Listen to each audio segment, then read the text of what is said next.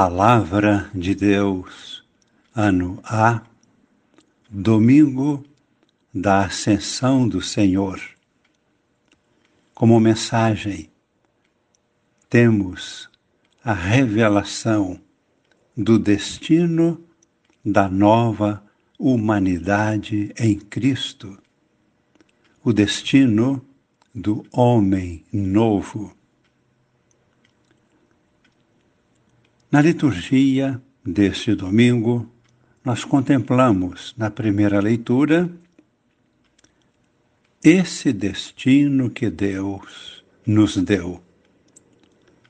No momento da ascensão do Senhor, dois anjos apareceram no céu, interpretaram a mensagem de Deus, dizendo para todos: não é para ficar olhando para o alto. É hora de agir, preparar nossas vidas e preparar a humanidade para a volta de Cristo. É hora de construir uma nova humanidade em Cristo, por obra e graça do Espírito Santo. No coração de Maria. Isso significa, do jeito de Maria, devemos procurar ser semelhantes a Nossa Senhora. Qual é o significado da Ascensão, São Leão Magno nos responde quando ele diz: a ascensão de Cristo é a nossa ascensão. Hoje, não apenas conquistamos o paraíso, mas em Cristo nós entramos no mais alto dos céus. Cristo é a cabeça, nós somos o corpo, estamos juntos nos céus. Assim se expressou São Leão Magno. Mas para isto, refletimos nós é preciso lutar, trabalhar, converter-nos, acolher e assumir o Espírito Santo em nossas vidas. Somente o Espírito Santo nos santifica. Somos transformados em novas criaturas pouco a pouco vamos formando e construindo a nova humanidade em Cristo. O céu, para onde Deus nos promete conduzir, o céu é uma pessoa. O céu é alguém. Como assim? O céu é a felicidade que Jesus ressuscitado vive junto do Pai, à direita do Pai. E na medida em que estamos unidos a Cristo, nós vivemos com Ele esta felicidade. Por isso, o céu é uma pessoa.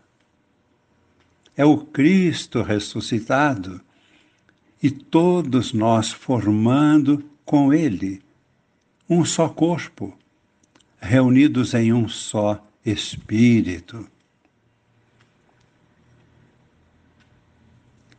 Aqui na Terra vivemos uma pequena felicidade ainda não é completa. já tem aquela característica da felicidade de Deus, mas não está plena. No céu, esta felicidade nós a viveremos em plenitude, sem fim. Quem está em comunhão com Cristo também entra em comunhão com os irmãos. Forma-se assim uma comunidade. E dizemos, uma verdadeira comunidade que vive assim é testemunha da nova humanidade em Cristo Jesus. Esta nova humanidade inclui em si um cuidado novo, especial, um cuidado especial com o nosso corpo e com a natureza toda, que é uma grande extensão do nosso corpo, é onde vivemos. Este é o sentido teológico para uma ecologia à luz do projeto de Deus. Hoje, neste domingo, vivemos um dia de oração e de conscientização pela ecologia neste sentido do projeto de Deus. Na segunda leitura, que é da carta aos Efésios, capítulo 1, versículos de 17 a 23, temos uma belíssima oração. É um pedido de bênção. Paulo está pedindo esta bênção sobre a sua comunidade formada em Éfeso os Efésios, é também um pedido de bênção sobre nós neste momento e sobre toda a humanidade. Entramos em oração. Queremos receber agora esta bênção. São Paulo, nesses poucos versículos, está pedindo esta bênção para aqueles que ele evangelizou. Ela se estende a nós, a todos nós, agora. E qual é o pedido que São Paulo está fazendo a Deus? Ele pede para os seus a graça da revelação o que significa isto? Graça da revelação significa que as pessoas compreendam o seu destino eterno, que Deus revelou, dizendo para nós o que seremos no final da nossa vida que as pessoas compreendam o que Deus preparou para os seus filhos, para nós. Para compreender isto, é preciso compreender, na medida em que for possível para cada um de nós, compreender o que Deus Pai realizou em Jesus Cristo Primeiro, Deus o ressuscitou dentre os mortos. Segundo, Deus o fez sentar-se à sua direita nos céus. Terceiro, Deus lhe concedeu todo o poder. Nos céus e na terra, Jesus é o Senhor. Quarto, Deus o constituiu cabeça de um novo povo, de uma nova humanidade, cabeça da Igreja, para incorporar toda a humanidade e sacralizar toda a realidade criada. Este é o sentido cristão para toda nossa vida, para o nosso corpo, para o mundo em que vivemos. É o sentido profundo para a ecologia. Esta é a plenitude universal de Cristo. Ele restaura toda a criação. No Evangelho, temos o texto de Mateus, capítulo 28, versículos de 16 a 20.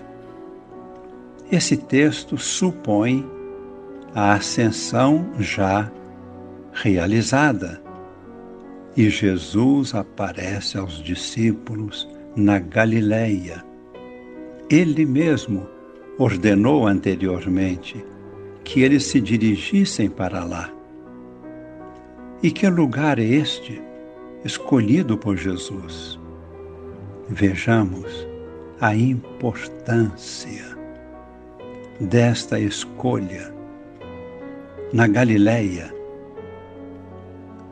Jesus os reuniu na mesma região onde ele mesmo iniciou a sua missão aqui na terra. Voltou à raiz, voltou às fontes. E por quê? Por que Jesus escolheu este lugar? Para que os discípulos compreendessem entre outras, duas verdades. Primeira, eles estavam iniciando uma nova vida, uma nova missão.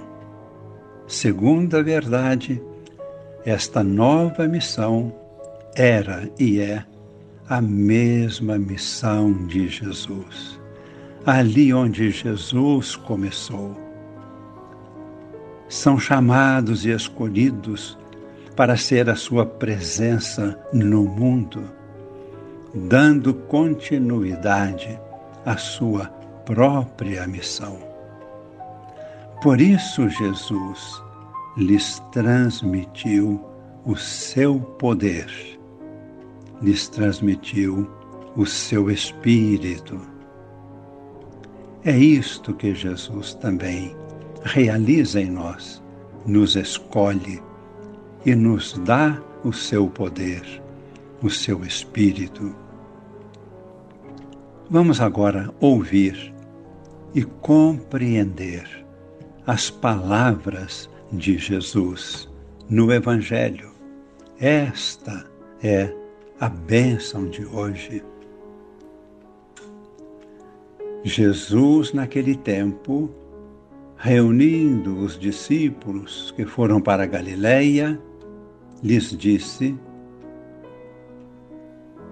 Toda autoridade me foi dada no céu e sobre a terra. Portanto, ide e fazei discípulos meus, todos os povos, batizando-os em nome do Pai, e do Filho, e do Espírito Santo, e ensinando-os a observar tudo o que vos ordenei. Eis que eu estarei convosco todos os dias até o fim do mundo. recebei o meu poder, recebei o Espírito Santo, evangelizai, fazei discípulos meus todos os povos, batizai-os no Espírito Santo, em nome da Santíssima Trindade. E Jesus promete: Eu estarei convosco todos os dias até o fim dos tempos. Abençoa-nos, Senhor, neste momento. Abençoe-vos o Deus Todo-Poderoso, Pai, Filho e Espírito Santo. Amém.